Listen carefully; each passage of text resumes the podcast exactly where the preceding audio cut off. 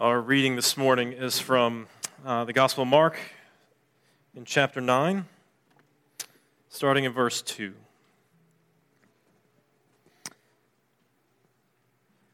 After six days, Jesus took with him Peter, James, and John and led them up a high mountain by themselves. And he was transfigured before them, and his clothes became radiant, intensely white. No one on earth could bleach them. And there appeared to them Elijah with Moses, and they were talking with Jesus. And Peter said to Jesus, Rabbi, it's good that we're here. Let us make three tents one for you, and one for Moses, and one for Elijah. For he did not know what to say, for they were terrified. And a cloud overshadowed them. And a voice came out of the cloud This is my beloved Son. Listen to him. And suddenly, looking round, they no longer saw anyone with them but Jesus only. And as they were coming down the mountain, he charged them to tell no one what they had seen until the Son of Man had risen from the dead. So they kept the matter to themselves, questioning what this rising from the dead might mean. And they asked him, Why do the scribes say that first Elijah must come? And he said to them, Elijah does come first to restore all things. And how is it written of the Son of Man that he should suffer many things and be treated with contempt? But I tell you that Elijah has come, and they did to him whatever they pleased, as it was written of him. This is God's word. Thanks be to God. Well, it's good to be here in God's word because in a time of misinformation and disinformation, a time when there are so many competing voices, in our lives uh, so many different visions of what the good life might be. We have God's Word as a sure foundation to go back to again and again and again. So let's go to the Lord in prayer. Father, we do pray that you would meet us through your Word. We pray that we would see the glory of your character in and through it. That we might know the riches of the grace of God. We ask it in Christ's name. Amen. You ever been caught off guard by beauty? You know, most of the day, most days we're just kind of going about life, right? Getting out the door, getting wherever you're going, maybe not leaving the house in the middle of a pandemic for yet another day, another day where you're in your pajamas all day. Um, whatever it may be. But there are days, right, when suddenly something catches your attention. Maybe it's, maybe it's in spring, right, when everything all of a sudden is in bloom and you didn't notice until one day all the flowers are out. When we, we lived for a long time uh, in Boston, and where we lived, there was a uh, community path that led, it was just a block away from our house, but led down to the subway station and it was covered with trees and every fall inevitably there would be one day i just didn't really notice that much that the colors were changing, and there would be one day when I was just when I'm just walking down this path, and all of a sudden I'd be struck by the beauty of the colors, and a little wind would kick up, and some of them would be, some of the leaves would be falling, and I'm just kind of dumbstruck at the beauty of God's creation. Sometimes we go seeking beauty, right? You, you want to put on that song, right? Because it gets you every time. You want to watch that movie because you love you love what the experience of it. Sometimes it catches us by surprise, sometimes we seek it out. But there is a mystery to beauty,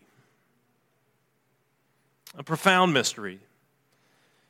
Anne Lamott uh, tells a story in one of her essays about, about being in church. uh, and this is her comment. She says, How is it that you have a chord here, then a chord there, and then your heart breaks open? This is the mystery of beauty, isn't it? We've been thinking these last several weeks as we wrap up this series in Mark. We'll, we'll get back to it. But as we wrap up this series in Mark, we've been thinking about this group of stories that goes together in Matthew, Mark, and Luke. They're, always together. The story of Peter confessing that Jesus is the Messiah, learning the truth about him. Uh, Jesus then explaining to them what he is going to do, the extent of his love, that he is going to the cross for them and calling them to bear up their cross. So we learn about the goodness of Jesus and, and, and the calling that he has on our lives. And then this story is the end of that cycle that is always together. But very few people talk about this story all that much. It doesn't show up in a, you know, if you have a children's Bible or something like that. This isn't one of the main stories. It's not one that gets told over and over again. It's kind of enigmatic, and I think the difficulty we have with it is it's about beauty. It is about the beauty of Christ. Something about the beauty of what he is and what he is doing is being shown to us. And we have a hard time putting that into words. So I guess I'm going to try this morning and at least touch a little bit of what it means. Maybe we can see a little bit of the mystery this morning as we see that the beauty of Christ reveals, the beauty of Christ exposes, and the beauty of Christ motivates. All right, so Christ's beauty reveals, exposes, and motivates. So, what's going on here? We've had this, this moment where, where we've learned about who Jesus' true identity is kind of embraced when we've heard about what he is. And then he takes the three guys that he hangs out with, seems like the most Peter, James, and John up on this mountain, and he is transfigured. The Greek word is the word for is the verb for metamorphosize. it's he is he his appearance changes. And he's radiating light. That's kind of weird. That, that's actually not how the, that's not how Jesus is almost ever described anywhere else. Uh, after his resurrection, there are some strange things about his appearance a little bit, but, but by and large, throughout his life, right, he just looks like a normal dude walking around, right? There's nothing particularly unique about it. There's also something else weird that happens here. He's glowing, and then this cloud rolls in over them. Did you notice that? It's an important detail. Because whenever God shows his glory, whenever, whenever God shows up in the Old Testament, he is light, often fire, shrouded by cloud. As if the, the light, the intensity of the light is too much, right? God will shroud it in cloud so you can be anywhere near it, remotely near it. It's kind of weird. This is, this is how it goes. Uh, it, it, in Genesis 15, there's a, there's a, God shows up to make a covenant with Abraham, and it's fire and smoke, fire and cloud. Uh, the most important scene, of course, is at Mount Sinai, starting around Exodus 19 or so. God has led the people with fire and cloud, right? Uh, through the wilderness. He leads them there, and that's what's on what is on top when God comes down on the mountain. It is fire wrapped in cloud. And Moses goes up, you'll remember, maybe you don't remember, but if you, if you don't know, at Mount Sinai, Moses goes up into the mountain, into the cloud, to stand before God. And in Exodus 34, we're told that when Moses comes down out of that cloud, the people can't even look at him. Because it's as if the, the, the, the shining brightness of God's glory has sort of rubbed off on him. And it takes time for that to fade. He, it's, almost like a, he's, he's, it's almost like he picked up the radiation off of God's glory. And, and so he has to end up wearing a veil for a while after he comes down from the mountain because the people can't even look at him. That's a little bit something like what's going on here with Jesus. And we're told over and over and over again to see God's glory is to see light.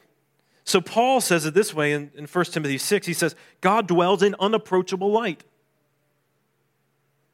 Two of the guys that were up on that mountain use the same phrase. In 1 John, John, who was there, says this that God is light and in him is no darkness at all. Peter, Another one of the guys that was on that mountain says in 1 Peter 2 says God called us out of darkness and into his marvelous light. If that's not enough, when you get to the very end of the Bible, to Revelation 21, and you get this amazing, beautiful image of the new heavens and the new earth, we're told there is no sun because God gives it light. So, this image of this intense light is always a sign of God's glory being revealed. And here's the deal it's coming out of Jesus. He's the center point, He is the thing radiating that light out. I mean, if that's not enough, two dead guys show up Moses and Elijah. We'll get to Peter and his goofball antics in a minute, but, but Moses and Elijah are there, right? And it, some people will say this is, you know, kind of symbolic of the law and the prophets, meaning all of the Old Testament. But there's something more specific actually going on with Moses and Elijah. I already told you that Moses, of course, went up Mount Sinai and saw God's glory. But so did Elijah. I don't know if you know the story. It's in 1 Kings 19. Now, here's a trick. It uses the term Mount Horeb, but that term is used in Deuteronomy also about Mount Sinai. So if, if you're not in tune with two different names for that mountain, you might miss it. But what goes on is the prophet Elijah, at this point, is despairing about the state of Israel. That they have abandoned God's covenant, that they've left him behind, that there's no one left that's faithful. And so, so Elijah goes back to where it all began he goes back to Mount Sinai. And you might, you might know this story. Uh, Moses goes up the mountain, right? And, and God, God passes him by. But first, there's this windstorm. God's not on the wind. Then there's an earthquake, and God's not on the earthquake. And then there's fire that passes by. God's not in the fire. And then he hears a whisper and he pulls up his hood over his face because he knows God is passing. Now, he doesn't presume, like Moses, to look God face to face. But he's there, isn't he? He went up the mountain. So Eli- it's Moses and Elijah who have been into the glory of God, in its presence, that show up. In, in the Gospel of Luke, actually, it tells us what they talked about, weirdly enough. In, gospel, in the Gospel of Luke, it says they talked about his exodus. He was about to lead. Actually, uses that term in Greek, exodon. The, the, the, he, Jesus was about to lead the real exodus, right? Uh, the one that the old exodus was always looking forward to. But no matter what it is, we see that what we've come into, what they've experienced, and what they are now bearing witness to in front of Peter, James, and John is the glory of God. And here's the deal about the glory of God that sounds very abstract, doesn't it? Uh, and indeed, I mean, it, it's interesting that the image in the Bible is always light because light is something you see, but also that blinds you, right? So that you can't, you can't see what is unseen when it comes to God. But theologian Sam Storms says this. I love this explanation. He says, Glory is the beauty of God unveiled. Glory is the resplendent radiance of his power and his personality. Glory is the external elegance of the internal excellencies of God. Wait for it. Glory is what you see and experience and feel when God goes public with his beauty. The glory of God is what he shows when we see his character manifest, made clear before us. And look, it left such an impression on Peter that in 2 Peter, the second letter that he wrote, when he talks about being an apostle and being an eyewitness, do you know what story he specifically mentions? This one. He says, I was there when I heard the Father say, This is my Son. I'm paraphrasing. That's the story he tells, is this one. Of all the stories he can mention about being an eyewitness, it's this one. Because this is a moment where he's getting a peek at God's glory. In fact, it's not just that Jesus is kind of radiating God's glory, but it becomes this Trinitarian moment, doesn't it? Because the Father speaks. There's only one other time the Father speaks, and actually says something really similar. It's at the beginning of Jesus' ministry, right? At his baptism. This is my son. to celebrate that he's his son. And in fact, it's almost a kind of intertrinitarian conversation, right? Because it's the beginning of Jesus' ministry, and this marks the turn towards Jerusalem, towards the end of it, right? It's the Father reminding, not that Jesus forgot, but reminding in the positive sense of reaffirming, You are my son. You know what we're about. You know what we're here to do. You know why you came. And of course, the Spirit comes in a dove when he's baptized, and now is here in the cloud because the cloud is the cloud with, of fire and smoke is almost always associated with the Spirit in the Old Testament as well. So we get these images, right, of the Spirit there also. So it's the Father, Son, and Spirit together. But it all goes through, and this is the deal to know God, it goes through Jesus. It always does. If you want to understand what is in the unapproachable light, the only access to that is in Jesus, is in the face of Jesus. There's no other way to see God's character but to understand Him. And this is kind of scandalous because this is the exclusivity of the gospel, right? This is what we're saying is there's no other way to God but through Jesus. But here's the deal. We're not saying that there's because we're saying that it's through Jesus, we're not saying it's that be, you have to be a good person or that you're somehow need to perform because that's actually what every other vision of the world tells you is you've got to be good enough. And boy, do we live in an era in which there are all kinds of markers of being good enough.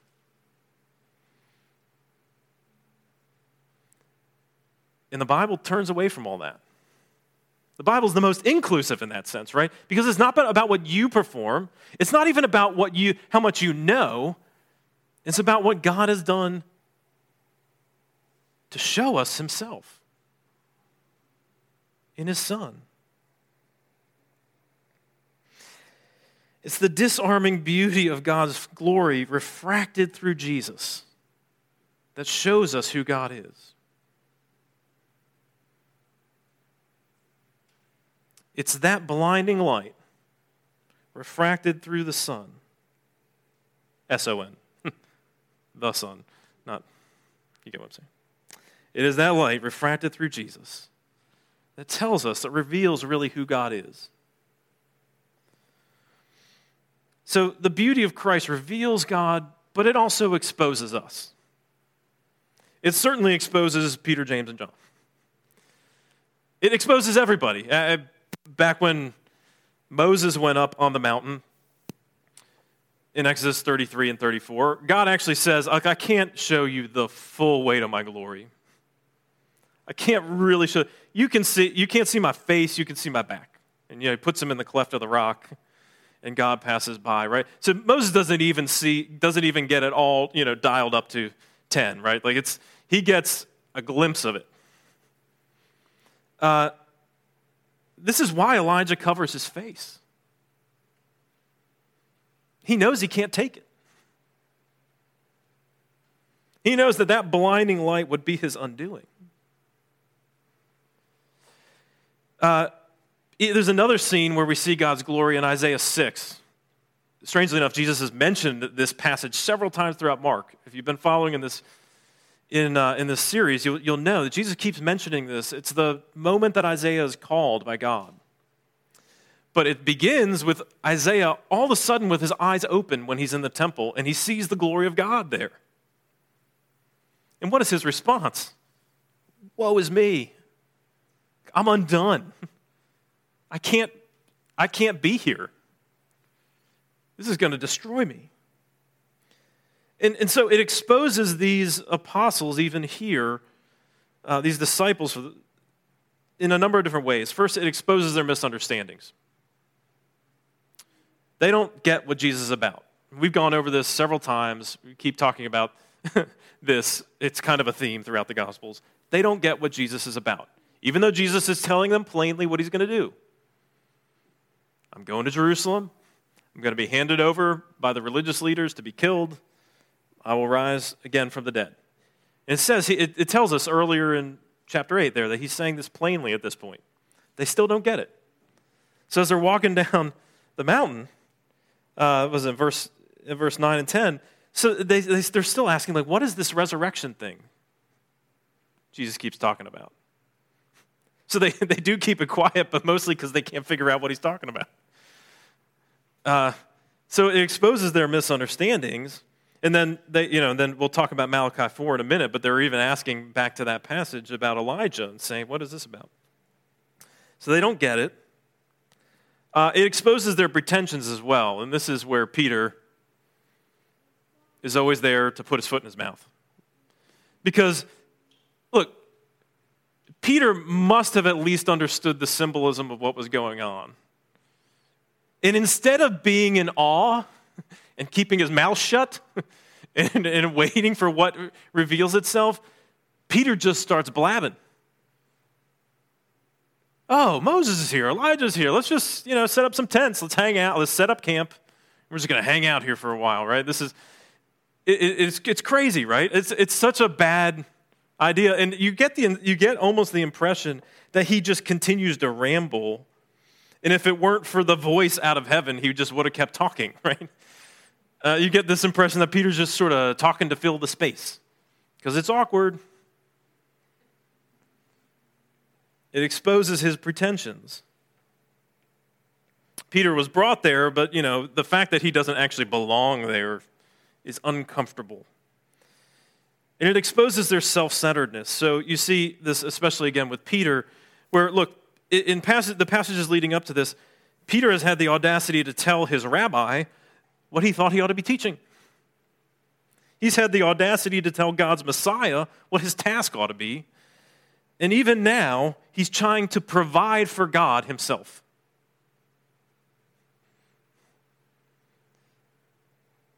It exposes all these things about us. And this is the deal. The difference this is the difference between beauty or kind of a fake beauty that's a spectacle and what real beauty is. A spectacle is about reinforcing our own pretensions, reinforcing our own self understanding. It looks pretty. It may be impressive at some level for some reason, but it reinforces our own self centered view of the world you know, the, mo- the best illustration of a spectacle is the Oscars every year, right? Everybody's looking beautiful, all these beautiful people. Oh, it's all this gold. There's so much gold associated with the Oscars. But they're there to, you know, award the best films. And uh, look, I mean, I, I, think, I think film can be amazing. I think it's great. But then you get these speeches. And, you know, some of them are, some of them are interesting and helpful and good. But a lot of them continue to, they, they get up, they've just been gotten an award from other people who make movies. And they get up and they say, oh, doesn't this prove how important what we do is? How essential what this work, and don't get me wrong, like, I think film is a great work of art, but what they're doing is celebrating themselves. It's a spectacle. I still watch the Oscars. Don't, don't get mad at me about this. But when you give a speech like that, you're, you're proving that this was all just about celebrating how great we are. In fact, it's the telling speech that doesn't do that. That points towards perhaps the issues raised, perhaps uh, the stories told, uh, rather than on themselves. And that's what real beauty does it decenters us is instead of a spectacle that reinforces our own sense of greatness, real beauty changes our perspective. It gives us a wider angle. A good illustration of this comes from an essay just titled Beauty by Scott Russell Sanders. And he tells the story of, uh, of being the father of the bride, waiting with his daughter uh, to walk her down the aisle. And this is what he says He says, I wait beside Eva in the vestibule of the church to play my bit part as father of the bride. She hooks a hand in my elbow while three bridesmaids fuss over her, fixing the gauzy veil, spreading the long ivory train of her gown, tucking into her bun a loose strand of hair which glows the color of honey filled with sunlight. Clumsy in my rented t- patent leather shoes and stiff black tuxedo, I stand among these gorgeous women like a crow among doves. I realize that they're gorgeous not because they carry bouquets or wear silk dresses, but because the festival of marriage has slowed time down until any fool can see their glory. This is a moment, this is a moment of beauty, right? Where he's caught off guard. And it changes his perspective, right? He sees beauty that perhaps he knew was there, but he hadn't noticed. See, real beauty, the beauty of God in particular, changes the way we see ourselves. It changes the way we think. It's humbling in that way, right? Because we start to realize that we're caught up in God's story, not our own. And that actually it's way better to be caught up in that story. That when it's my story, when it's my own self centered story,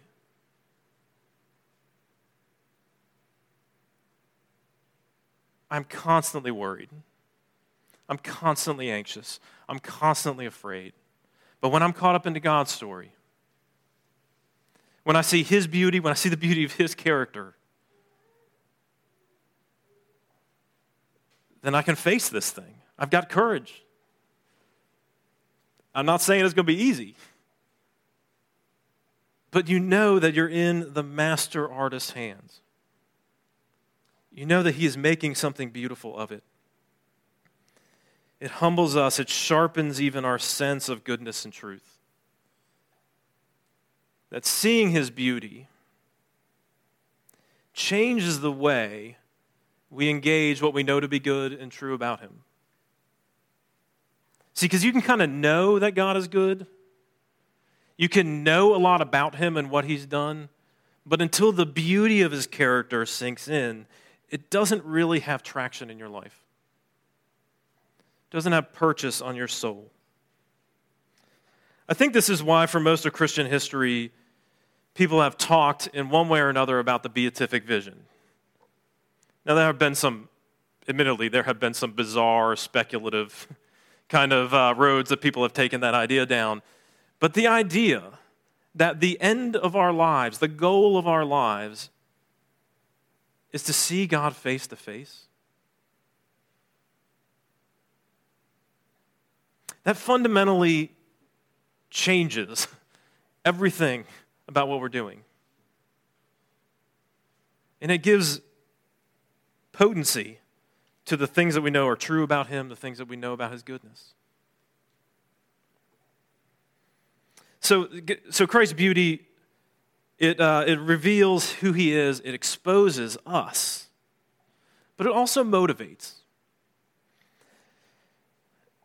As they're coming down from the mountain, in uh, what is it, verses 11 and following, the disciples start to ask about why do the scribes talk about Elijah? Now, what they're referencing, and it's been referenced also earlier in Mark, is the end of the Old Testament.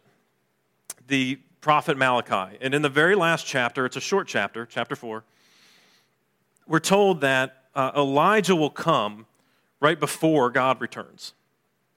And we're also told, funny enough, that the people will remember the law of Moses. So maybe it's Moses and Elijah being there that brings this back to mind.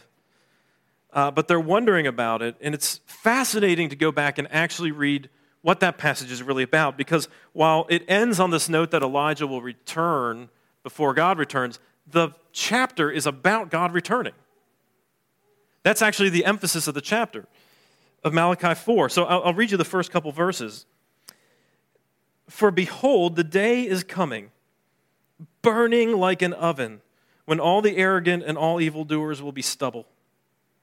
The day is coming The day that is coming shall set them ablaze, says the Lord of hosts, so that it will leave them neither root nor branch. But for you who fear my name, the Sun of Righteousness, and that is S U N, sun in the sky, the Sun of Righteousness shall rise with healing in its wings. You shall go out leaping like calves from the stall. You get what it's saying, right? The white hot brightness of God's presence is coming.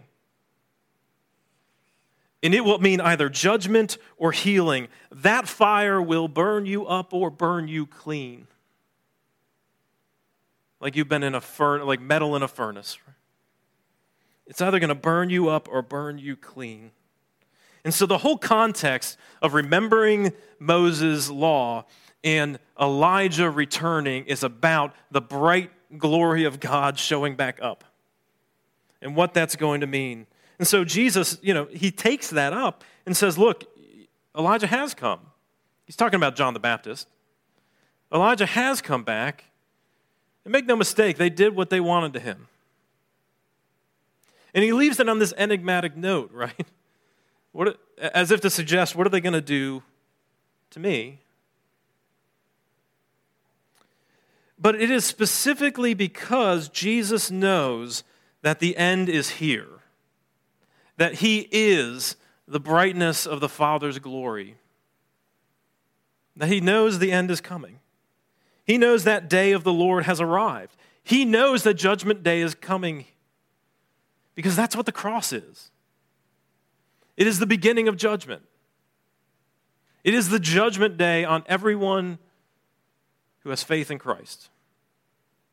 It was the judgment you deserved. And the beginning of that new life, that healing, is coming with his resurrection. He is beginning the end of all things. He is going to Jerusalem to start the end. This is something hard to get our heads around, right? Uh, the, the New Testament actually uses a lot of this kind of language about living in the last time.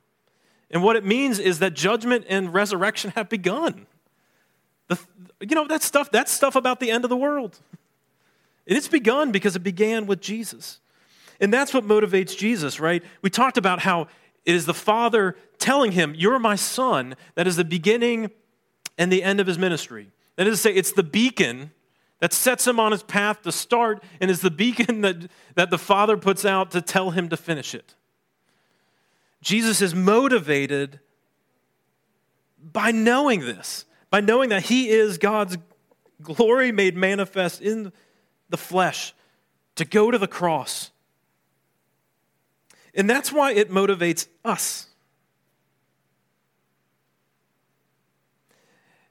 Because we know what Jesus is about.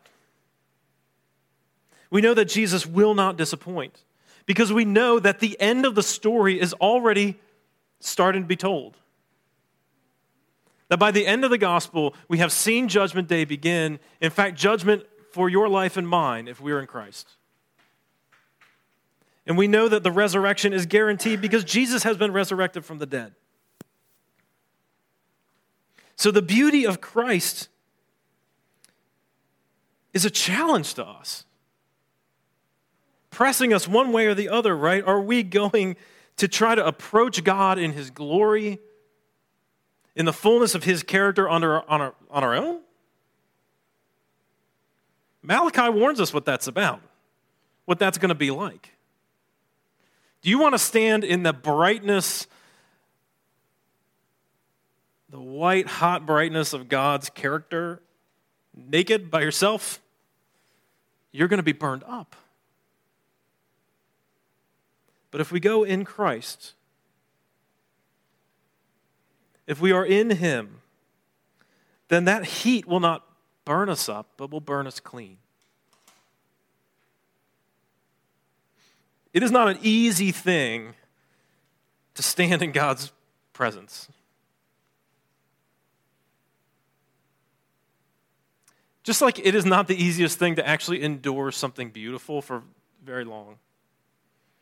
We have a hard time doing it, we have a hard time sustaining it because that mystery opens up our hearts.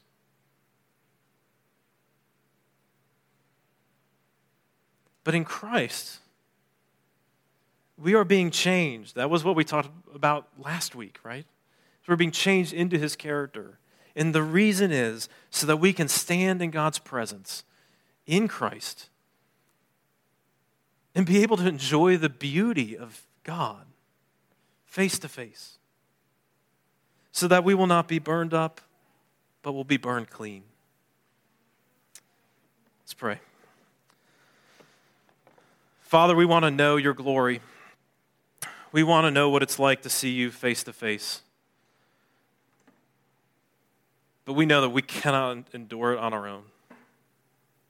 We know that if we were to meet you, it would be our undoing unless we come in Christ. Not on our merits, but on His. Not with our own agendas, but with yours. We pray that you would show us your glory in the face of your Son through all that He has done on our behalf. We ask this in Jesus' name. Amen.